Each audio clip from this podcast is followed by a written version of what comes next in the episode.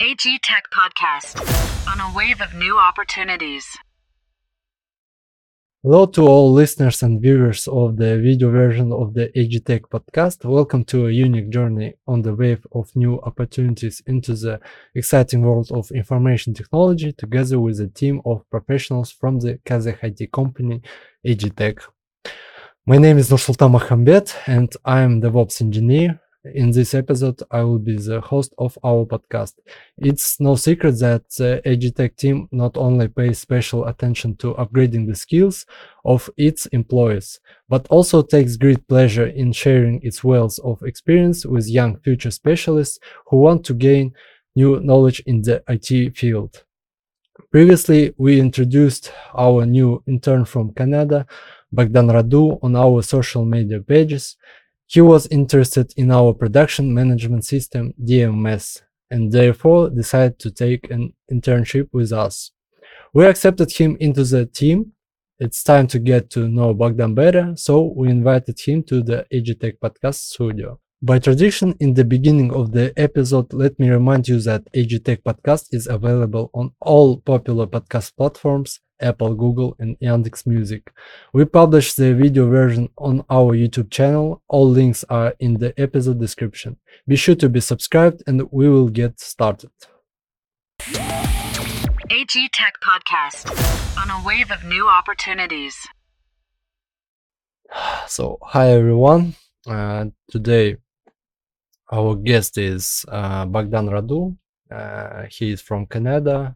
Uh, he was born in uh, Romania, and now uh, he is practicing uh, DevOps uh, in Kazakhstan, in Astana, in our company AGTech. So, hi, Box. Hi, great being here. How are you? I'm all right. I'm all right. So, uh, tell about yourself. How did you move from Romania to Canada? Yeah. So I was born in Romania. I uh, started a normal life. Uh, went to school there, made some couple friends, but then my dad actually received an offer to work in Canada, and I was around eleven or twelve years old at the time, and we all decided that for our family that was the best move. And it was a hard adjustment, of course. Romania and Canada are two different, very different places. One's, of course, North American, the other one's European. One's uh, very cold, the other one's not as much. So that's a hard adjustment to make. But overall, I never really regretted it. It was an interesting transition. And in the end, I did manage to get adjusted to life there. So overall, it's been interesting. But now I'm going to university and, you know, just exploring different paths, whether they'll be in Canada or anywhere else, really. So is Canada called as Astana? Actually, yeah, it's about the same, surprisingly. Oh. Even though it's uh, the cities that I live in are more northern on the globe, they're about the same same temperature. So the temperature here isn't really a shock, to be honest. I'm pretty used to them. I'm, I still don't like the cold. I'm not a fan of the cold at all. But uh, nothing to nothing that, that's not I'm, that I'm not already acclimated to, I guess I would say. Why did you choose uh, DevOps as your profession? That's a great question. So when I started programming, I started programming since my first year of university, and I did some projects as well in the past. And I actually got pretty interested in cloud development. Uh, my first job was actually working as a uh, junior cloud uh, developer, uh, which allowed me to work with technologies in A W S and uh, G C P, working on servers as well and networking. And that actually just gave me the uh, tools that I needed to go into DevOps. I learned about it afterwards, after I got my second job, where I was interviewed for my uh, for DevOps uh, position. And at first I didn't really know what it was, because DevOps is, it was at that, that time a new word for me. Mm. But then I learned that it does entertain some of the values used in cloud computing and cloud development. So pretty much just it happened to be something that I really enjoyed doing, and then just pretty much stuck with it afterwards. Uh, did you started uh, to learn DevOps because of its popularity and um, it's uh, something like mainstream? I guess not really, because DevOps is not the most mainstream part. You know, you ask m- most of the developers, they go front end, back end, full stack, you know, the popular stuff, I would guess. I just went to DevOps because I enjoyed doing it for the first time and I want to learn more about it. It's something that's different from full stack or back end or front end. Yeah. And I just happened that I would really enjoy it. And now it has gained a bit more popularity since I started. And I guess that's good. It's a great career to be in, great position to be in. Um, I get to explore with new different technologies on a daily basis. And it's just been entertaining. It's just been fun to work in. And yeah, it just happened that DevOps was something that I actually found an interest in, which is, you know, great. Um, why did you choose AGTech uh, while we have... Uh... many I T companies in Kazakhstan? Yeah, that's a that's a good question. So I chose AGTech because it was one of the companies that I first looked at when applying for um, internships. So I had, had the opportunity to apply for many different inter- internships in many different countries, actually. And AGTech uh, seemed, uh, with the technologies that they're using for D M S and other products, is just something that I've never worked with before. I never worked with money technologies, for example. I only worked with in either just computing or also fintech. And it was something that was definitely, you know, out of my area of comfort, out of my area of even expertise. So that's interesting to see how the technology I worked on uh, is applied to different different fields. And mining especially is a field that I've never even thought about in mm-hmm. uh, my time as a developer. So that's really that, the thing that actually got me to AGTech. It was just the aspect of using technologies in ways that I didn't think of that they would be used before. And I chose Kazakh- Kazakhstan because, well, it's something new. I'm still in university. I have some more years left. And with the internships that I have, I decided to do as much as possible and get as much out of my comfort zone as possible. I'm trying to uh, learn Russian. I've already learned how to read Cyrillic, so mm-hmm. that's a start. And overall, it's just been an eye-opening experience. I've been enjoying it a lot. And overall, I've, I've been having a great time. I think you have good experience here. Oh, yeah, definitely. No, it's it's definitely been something that has... has been out of my comfort zone, and it took me a while to adjust, but I do really enjoy it. It's, mm-hmm. it's really been great. It's nice. Yeah. So do you remember your first day in our company? Um, what was your expression? Yeah, I do remember it a bit. I remember I was very nervous. That was the main thing. I was just very nervous to, you know, actually meet everyone, get started, especially that I didn't speak the, the language and Everyone, uh, everyone, I was just a new guy around. So it was definitely nervous, but it was exciting. I got a tour. I actually met you first time. Yeah. And it was definitely nerve-wracking. But I got used to it eventually, and overall it's been a great experience since. I did um, you know, get confused at first, whether we were working on the second floor or the fifth floor. I got that confused. Well, why were the bodies I, I couldn't touch on the elevator at three or fourth floor? So I needed to get adjusted to that. Also, couldn't find the coffee machine on the first day. Mm-hmm. That was a bit uh, uh, something that I need to get adjusted to. But it's been it's it's been a great experience, even though it's I've been very nervous, and that that actually I opened up eventually as I got them more and more. But overall, yeah, it's just been great. It's just been um, really interesting seeing, you know, again, just the new work environment, find the similarities and differences from my past work environments. That's been a really interesting, uh, interesting first day. Um, did you work before in office, so, or it's is it your first experience working uh, on site?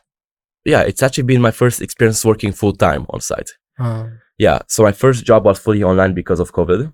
And my second job adjusted to a hybrid model. So I did Mondays and Fridays at home, uh, Tuesdays, Wednesdays, uh, Thursdays at uh, the office. Oh. So that's been the biggest adjustment, I'll say. That I need to go and um, go to the office five days a week, which for some people that seems normal because that, that, that was the norm at one point. But that's been the biggest adjustment for me personally.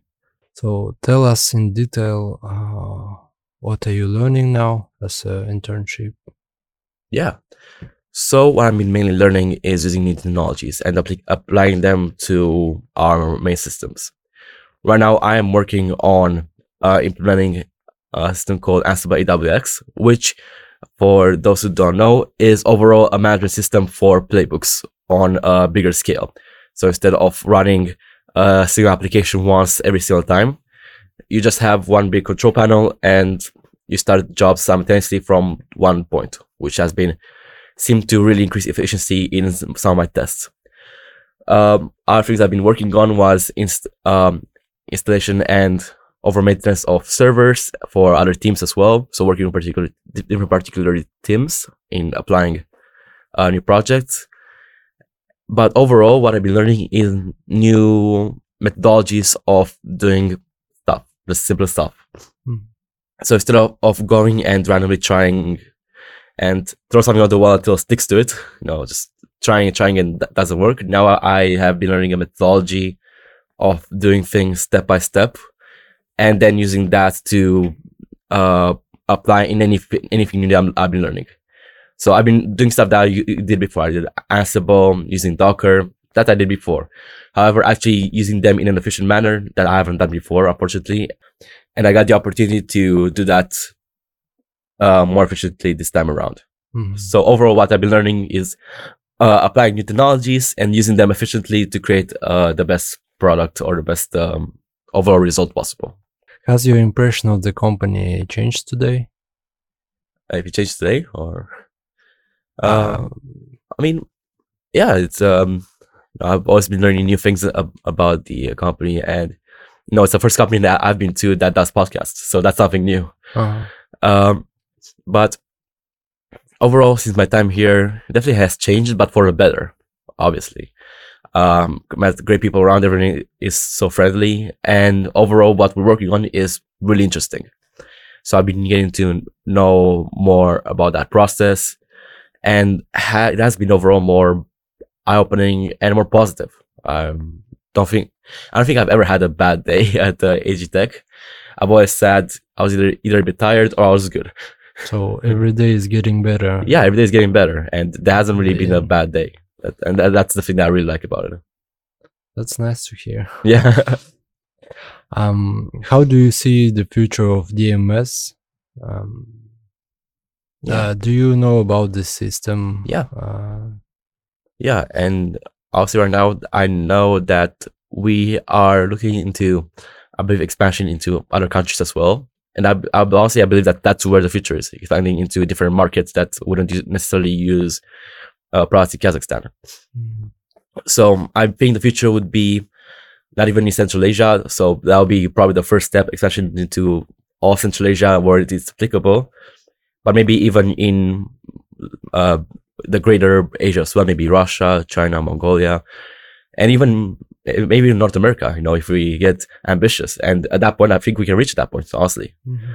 So I do see AGTech being a global product that's used by many different companies, having different co- contracts and having an overall more uh, global share of, uh, of uh, our product.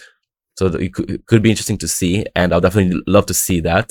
And maybe in the future, if uh, D M S expands to Canada, I'll definitely work, love to work on it yeah. from there. And I believe that it will be very useful for many companies. Yeah, yeah. Save lives. Yeah, especially countries that don't have the as many uh, uh, resources and are just getting started into either mining or mining technologies. Mm-hmm. And I've definitely seen this also in uh, first world countries as well, even in um, the U S or Canada, especially up north in um, Nunavut, in Yukon, in the northern parts of Canada.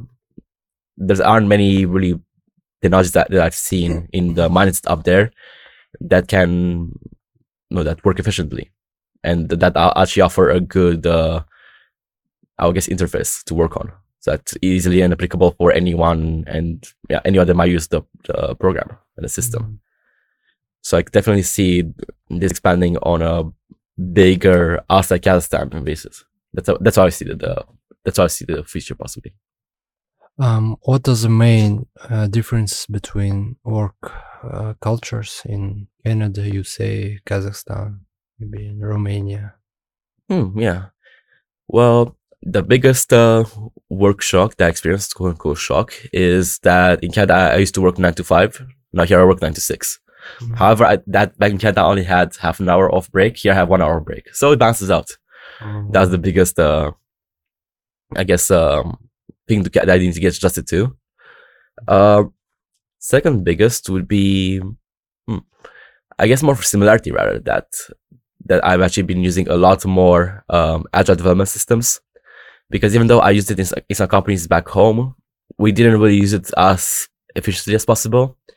So what I did was just write a ticket and kept it there and didn't touch it until I finished it. Mm-hmm. So I didn't update the progress. I didn't update anything. I just said, it's it's uh, here. I do it and it's done. Here I need to update it daily to to actually up, update with the processes and no, keep, actually keep up to date with everything I'm doing and write it on paper too. So that was the another change that I've experienced. And well, another one could be language, obviously. That's the biggest uh, shock to me. But in terms of um, work-life balance, I'll say it's actually pretty similar. I wouldn't say that I'm working outside of my working hours too much. Um, no, I I am able to balance both uh, work and home-life balance. Mm-hmm. Um, every time, for, for example, every time I, I finish work, I go to the gym. And I usually end at around eight p.m. Mm-hmm. And that gives me a pretty full day, to be honest. Mm-hmm. So it hasn't been too much of a, a big shock in terms of differences. There's definitely definitely some differences, and uh, but they're not something that I actually had too much trouble adjusting to. How important is international experience in I T? What do you think? I think it's very important.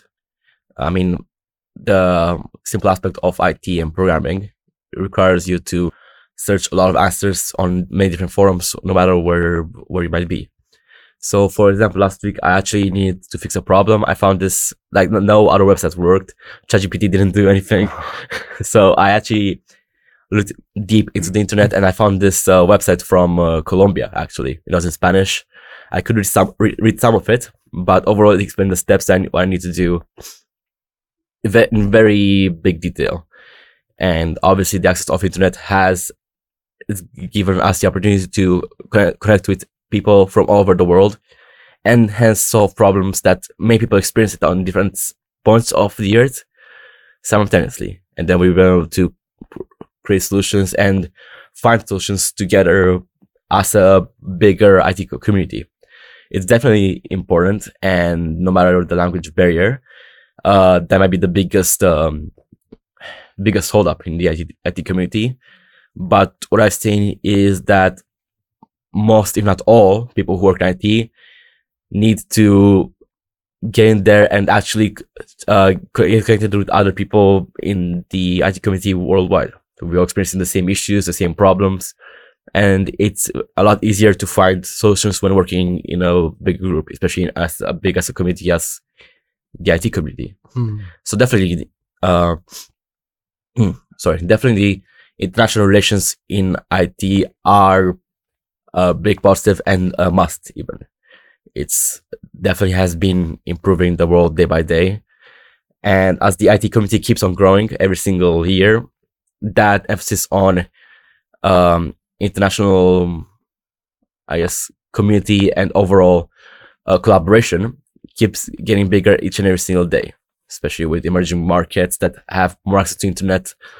Um, every single year, we see the need for working on international problems, and that problem is becoming more more clear on a daily basis. So, in short, very important, mm. definitely.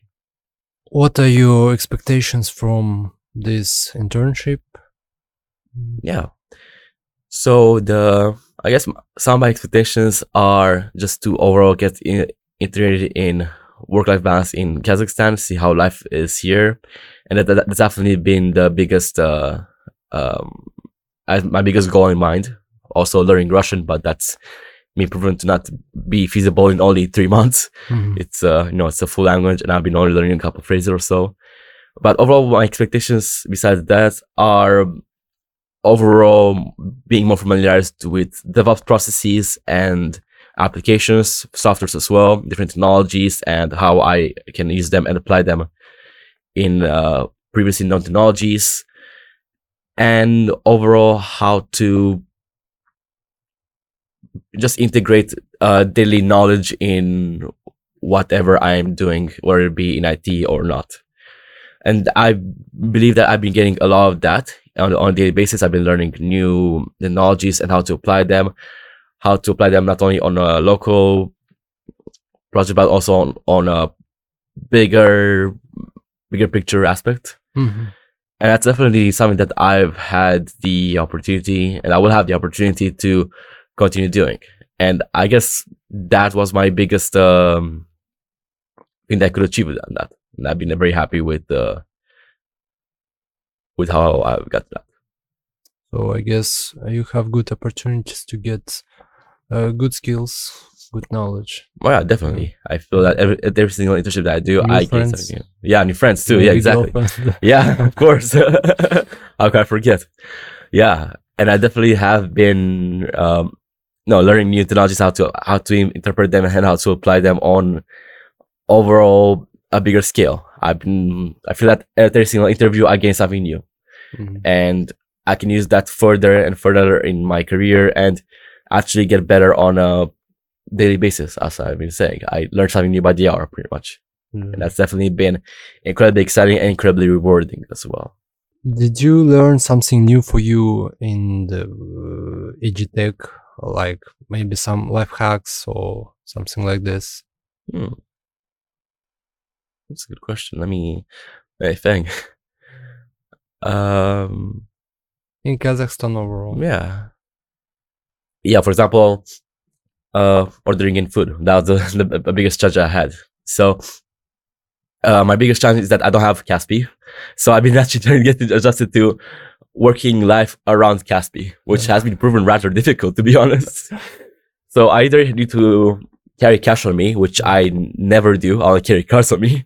That's the biggest thing I need to learn how to do, carry cash, and always have cash if some, do- if some doesn't accept um, either card or, or, and I don't have Caspi. So mm-hmm. I guess my biggest life hack has tr- been trying to adjust around that by always having cash on me when, when I'm getting food or overall just doing anything. Even when I'm going shopping, I've actually had uh, times where they didn't take uh, cards, they didn't take cash, but I had Caspi. It's mm-hmm. like, oh, okay, well, what what do I do? It's like, um, I don't know. So it's been not really a life hack, but a life challenge I need to overpass while I was here. And um, that's something that I need to overall learn how to adapt to. But Caspi is very useful. I can see yeah. why, yeah. It's, uh, I mean, we have something similar in Canada, not not at all as advanced, to be honest. We have e-transfer, which is just transferring money from one account to the other. Yeah. Which, yeah, it's okay, it's good, but it's definitely not as fast as uh, as people would like. And also, we don't use Q R codes. That that that was actually new to me. Uh-huh. And uh, no, it's been interesting to see how that technology is put into fintech applications like this. Uh-huh. So I didn't think that could be applied, but I, I saw that it's uh it looks to be very very useful, and people use it pretty much not, not even daily, hourly. Yeah. I would say we have everything in one application. So there's a market, there's a you can buy tickets for the train, yeah, airplanes, everything. Yeah, actually, did, I didn't know that. I I knew it was only for maybe banking. That's a, that's what I thought I was. Yeah. So I know that you were on Digital Bridge exhibition in Astana. Mm-hmm. Um, what was interesting for you there? Yeah. So I've actually been attending both days. I've been to uh, a lot of the talks there. And what I found really interesting were about integrating A I into in, into educational aspects, which had a panel of about five, six people mm-hmm. uh, from many different parts of uh, uh, life, where there would be tech C E Os, people working in the Ministry of Education here, um, overall just educators and experts in I T. Uh, overall, the panels that I found more interesting were in in the development of A I and how we are using it to actually have new opportunities and how it could either make or break the balance we have in uh, current modern technologies. Mm-hmm. And that, that the I T, the A I in education one comes to mind right now, because that has been the biggest problem, especially now I'm in school and I've seen it happen where people just do assignments. They just put in a prompt in uh, ChatGPT, say, do this, enter this. Mm-hmm. And then I just cop- they just copy paste. So that's been the, the biggest problem where they people think of, should we ban it in schools, or how do we adapt and use that to the advantage of bettering education for everyone? So, and the topic of A I has been charged in the, in the workplace as well. Uh, in the order it's in the, um, the efficiency of work and overall understanding of processes. So, but it's the actual code that could be used in, um, let's say, yeah, it's code that ChatGPT produces, and putting that into work, see how feasible it is and if it actually, if it actually makes sense. That's been a big, uh, big argument for. And also just overall safety, not safety, but rather um, privacy issues. Mm-hmm. And that's a big thing that we actually seen happen with OpenAI, where OpenAI, as even last week, I've actually been collecting uh, data based on uh, A P I applications of web um, of chatbots, mm-hmm. and then last week uh, the former C E O Sam Altman said, "Yeah, we've been using that, and we've been using what what you did with those chatbots it, to train our own model. So." Um, Thank you. You know, you're now useless. Um, our our product is now better, but thank you for providing to our product without you even knowing. So the aspect of um, privacy and overall, um, I guess safety on that has been uh, challenged at the Digital Bridge, and we have see- seen it happen just as recently as last week, which is um, no not. I'll say funny, but rather more concerning. It has been funny that um, it has just happened all so sudden, and thousands of uh, G P T-based web chats have just been shut down, just like that. Let's talk about your impressions of Kazakhstan in general. Mm-hmm. Um, is it your first time in Kazakhstan? Actually, it's my second time. Really? But yeah, yeah. I've been actually here last year during summer. Mm. For a vacation, actually. I've been here for about three weeks or so. Mm-hmm. I actually got to experience at that time uh, not only Astana, but I've also been to Almaty, also been to Shymkent, also the beach area. So I actually got to experience it quite a bit. And uh, this um, time, uh, my biggest impressions were that it's a uh, No, there's a combination of very different, um, very many different cultures here. For one, it's the Asian culture, obviously. Mm-hmm. There's that Central Asian link, uh, the traditions, obviously it's seen especially strong here. And also, obviously, there's the European, uh, the European perspective and the European influence. Mm-hmm. I know, as Kazakhstan has been under the U S S R for the past, what, fifty years. Yeah. And only got independence as recently as ninety-one, and I'd certainly uh, seen how there's that blend of of uh, I guess European or or European cultures integrating with Asian culture as well, which has definitely been interesting. I can see it even in the architecture. Every single uh, building has an aspect that's maybe European with some Asian touches, or the other way around, an Asian building with some European touches, mm-hmm. which has definitely been interesting to see, because there's not many places in the world that have that sort of um, homogeneity, I'll say. So there's, that's definitely been the biggest uh, wow factor. Mm-hmm. You know, mm, I'll say there's also some American aspect even. and uh, that'll be with the uh, roads. That's pretty wide. They have like six, seven, eight lanes, and that's something that you don't really find in Europe at all. Uh, only maybe in North America, or I'll say maybe even in the in the U A E with the, the massive roads. Mm-hmm. So that was the, also something that was uh, pretty interesting to see. And also the, something that I, f- I do find pretty funny is the amount of Georgian food. Georgian food? Yeah. Uh, like uh, every, every single restaurant. I live in um in a building, and downstairs there's a mall, mm-hmm. a shopping mall, and there's uh, about five different Georgian restaurants. Wow. Yeah. Yeah. We have. Uh, I don't remember the names, uh, but yeah, they're popular. Yeah. Yeah. I've seen that there's um also basically there's that um appreciation for uh the Caucasus region, for uh, the uh um.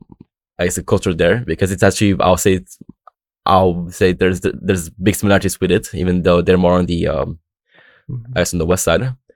But I've seen that, I actually seen how geographically close um, Zaporizhzhia and Georgia are, and definitely I've definitely seen some aspects of that more Eastern European culture also here as well. Because mm-hmm. also for me, as an Eastern European, Romania was. Um, also under Soviet influence for, you know, in the mid late twentieth century. Mm-hmm. And uh, there's definitely be some aspect that I've recognized from that, you know, whether it be the old buildings or overall just the lifestyle, or maybe overall, uh, you know, how people are. Mm-hmm. Definitely some aspects that I've recognized from my years in Romania as well. So it's definitely been really, really interesting, because there's not really one thing that I'll take away from it. Is just a bunch of different aspects all put together and then creating the culture here. That's been truly uh, eye-opening. What can you say about Astana? Okay. Is there any difference between Astana, Almaty, Shymkent? Yeah, yeah. yeah. Have...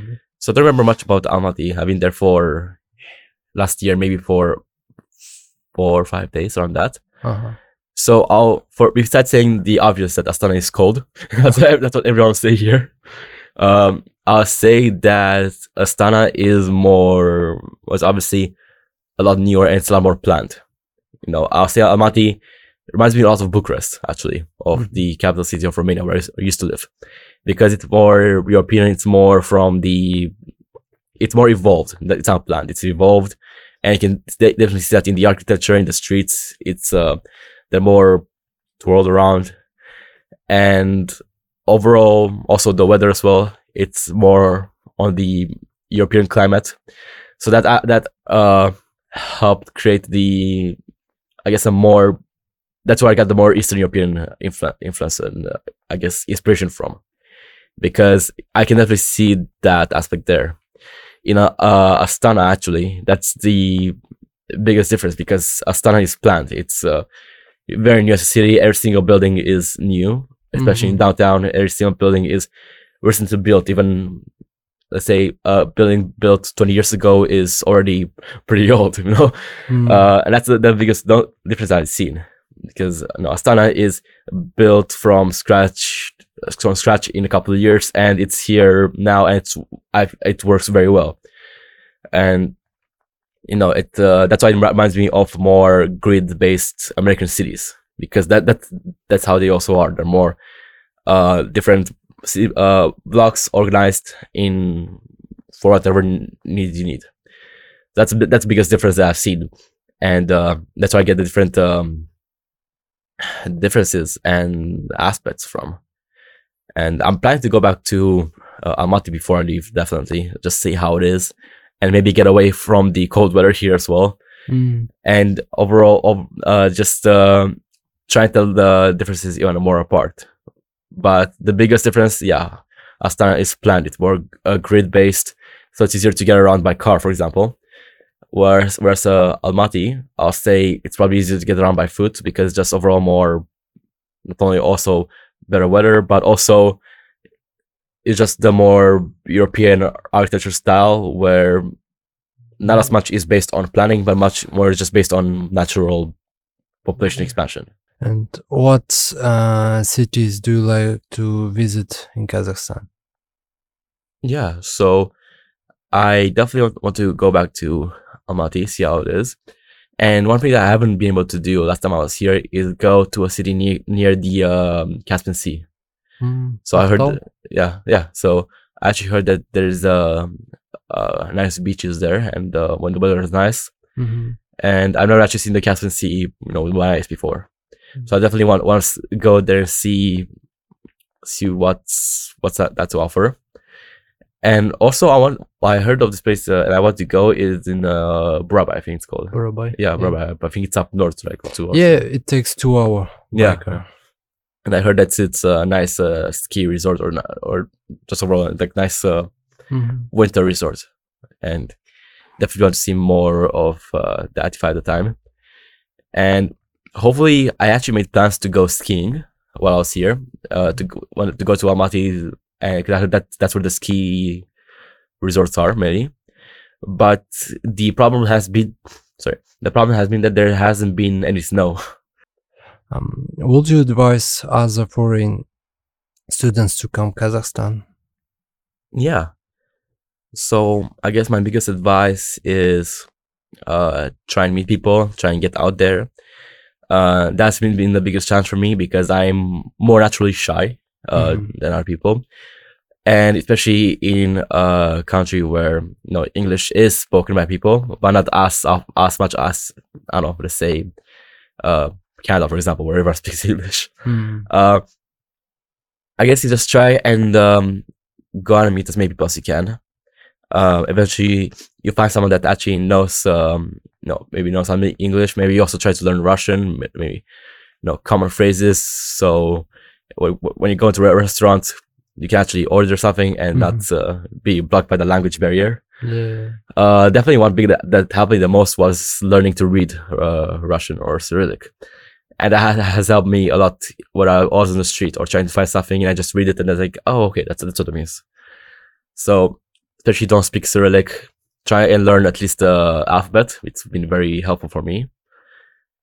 And overall, the biggest one is just get out there. You know, it's a um, beautiful, massive country with many different cities and many different, um, you know, options to go and see. So don't just be stuck in one place somewhere. Go and explore. It's mm-hmm. been very re- rewarding for me. And that's what have, has actually helped me to get out of my shell and, you know, put myself out there. Means to be free. Exactly. uh, would you like to, uh, Would you like to stay in Kazakhstan and work here? Yeah, it could definitely be an option. You know, right now, I don't even know where I want to stay for the next uh, two years because I probably won't don't want don't want to stay in Canada because I'm you know I'm already pretty much used to Canada. Mm. Um, you know, the U S is an option, maybe Europe is an option. So anywhere in Kazakhstan, now that I've actually spent some time here and I'm actually accustomed to um, day-to-day life life here, it definitely is not it's an option that I'm considering. You know, uh, I also when I, the, as I spent some more time here, I also got to meet with some people from the international community here. You know, which isn't uh, isn't uh, massive, but there are people here who you know who are also uh, I guess expats. And I got to meet with them and talk with them about their experience here. And mm-hmm. for them, it's been nothing but re- rewarding. So after getting their uh, perspective as well, as well, it's definitely an option. I'd probably say that I'll have to learn Russian uh, more so I can live here comfortably because a lot of people, even expats that I met, are e- either have lived in, let's say, Georgia or Russia or, or Ukraine. Uh, or any other place that has spoken Russian, and they have been able to, uh, the language barrier hasn't really been an issue for them. No. So maybe if I learn more Russian and or yeah, even Kazakh, even if, if I learn, you, you can know, also try Kazakh language. Yeah, yeah. From her, it's more uh, similar to Turkish, right? But, yeah. Uh, yeah, and um, yeah, definitely I need to learn a language at least, mm-hmm. uh, or more, I guess, more over the basic level. So. That I actually ha- I get to enjoy or get the most out of my life here. Mm-hmm. So if I learn Russian, then yeah, definitely I have nothing but a great time here. So it's definitely an option for me in the future. So now let's talk about our work, our profession. Yeah. How do you usually react to the failures, to the difficulties? Yeah. Your work? So at this point, it's um, you know, something that I need to get used to as a programmer. You know, it, there's that saying that if something works right on the first time, then it's actually more suspicious. Mm-hmm. It, it shouldn't shouldn't be doing that. It should it should break first and then try to fix the mistake first. So it at times it can definitely be um, stressful or annoying, especially if you're doing everything right and you know you're doing everything by the book. Um, it can get annoying. But what I've noticed that helped me the most was actually talk with my colleagues, talk with my peers, and then try and here uh, solve that problem together.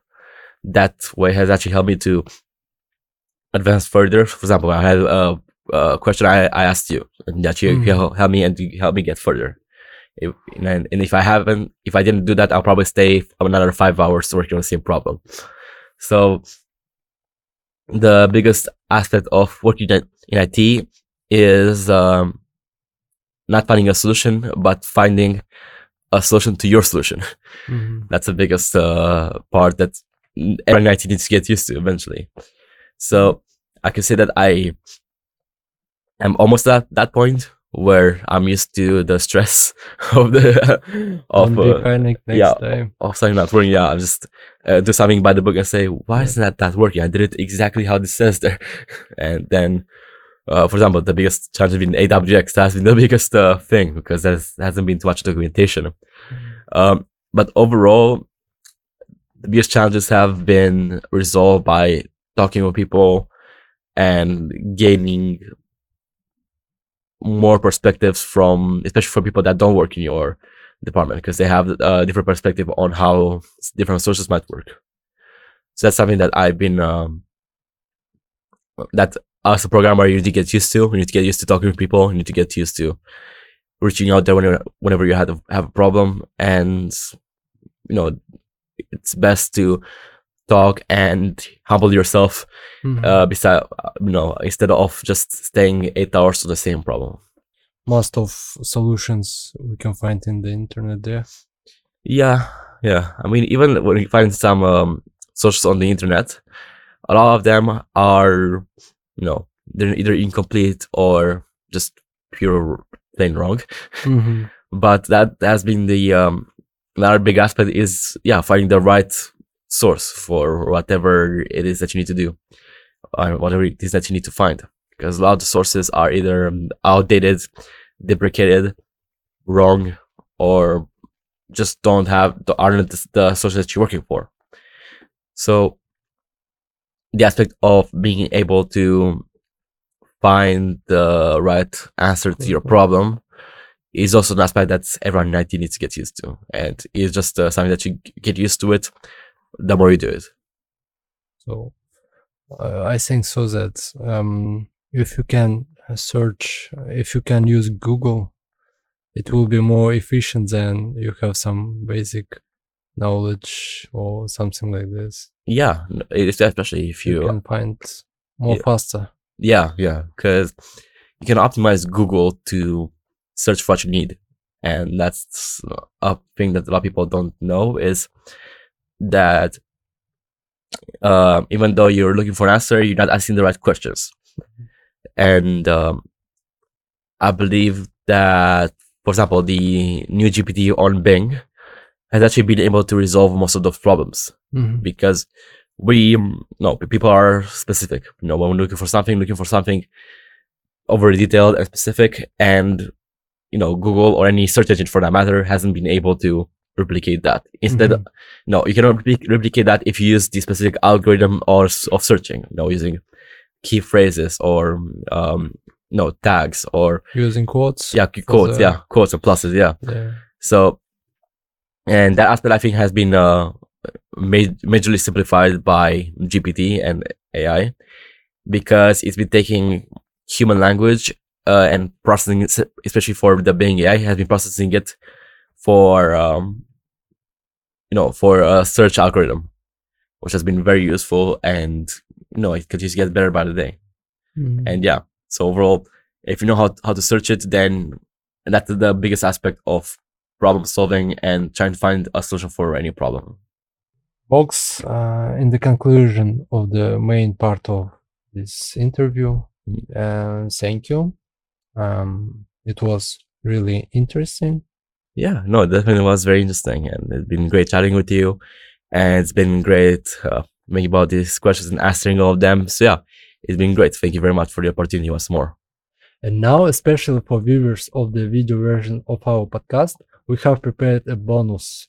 A special section in which Bogdan will taste dishes of Kazakh national cuisine and share his impressions. Therefore, if you listen to the audio version, be sure to go to our YouTube channel and watch. We will indicate the time code. AGTech Podcast, on a wave of new opportunities.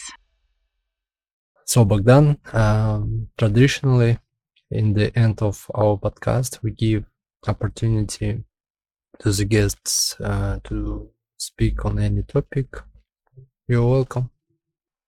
I mean, uh, one topic I think we touched before on uh, our conversation was the aspect of A I, mm-hmm. and how it could actually change um, the the work landscape, and you know what what we can uh, do about it and how we can best use it. So, as I have used ChatGPT before. So yeah, I think that uh, ChatGPT is very useful nowadays. Mm-hmm. Um, I use it everywhere. Uh, so in my work, uh, in daily life, yeah. Mm. For example, how to fix some problems with car, yeah, something like that. So yeah, yeah, because I've been using it also pretty much every day, and yeah, also for work. Also for personal projects, I've been using it a lot. And what I've been noticing is that I've been just been using it for the most uh, specific random questions possible. Mm-hmm. So for example, what are what are the ranks in the police in Ottawa? Uh-huh. So just something completely random that doesn't make any sense. But I was just curious at that one point, one time, uh, because it just came up in my head. Mm-hmm.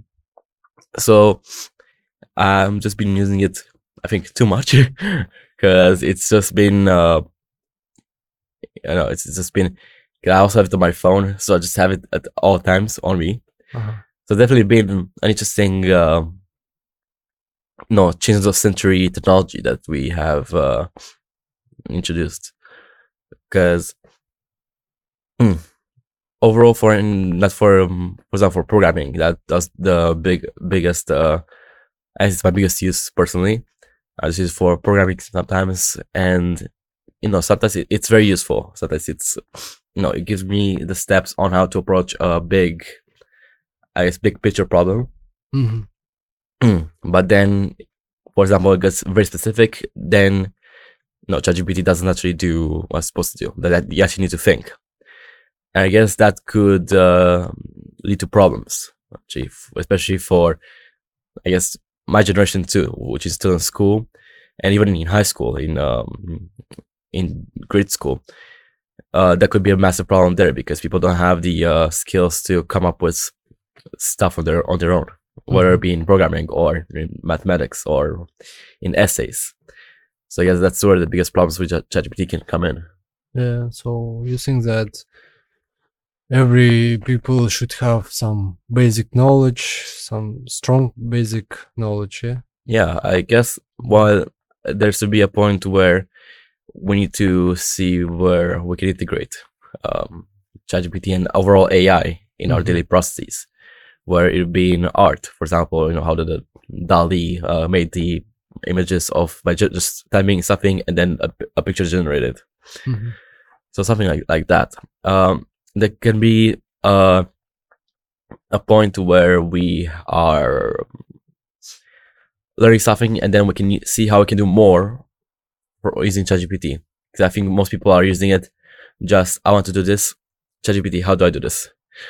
I guess if we know how to, how we know the basic principles of doing something, but when we want to use it in something, in a sector that we're not used to. For example, if I want to do something in finance, which I haven't re- worked in finance before, Mm-hmm. But I want to do something related to programming in finance. Like I asked ChatGPT, okay, what are the variables to consider in stocks, for example, uh, when doing uh, uh, some code based on stocks? Like, what's important to consider? Why, why is that important to consider? Stuff like that. So I guess for me, it's just been interesting how people use it at a point where they can't do anything, anything without it. But it can definitely be useful as a tool where um, you're trying to do something in a new sector that you haven't touched before, and you can use your experience to build something that you didn't think you'd have the time to do. Mm-hmm. Yeah. And actually, I just checked right now, uh, it's been some big drama with OpenAI, with, you know, their C E O stepping down or getting kicked out or whatever. It's uh, no, it's uh, crazy how we've become dependent on one big company. So uh, thanks for dropping by, Bogdan. Yeah, nice to meet you. Yeah, yeah. It's been great being here. Yeah, it was a good conversation. Yeah, of course. Bye. Yeah. Bye. We thank Bogdan once again for the inter- interesting conversation and wish him success on the remainder of his internship. And we wish you, our dear listeners and viewers, to be on the wave of new opportunities with us. Therefore, join us and listen to our podcast on all popular platforms, Apple, Google, and Yandex Music. And for those who prefer video format, we are waiting on our YouTube channel. Also, subscribe to our pages on social media to stay updated on the latest company news. That's all. See you in the next episode. Bye-bye.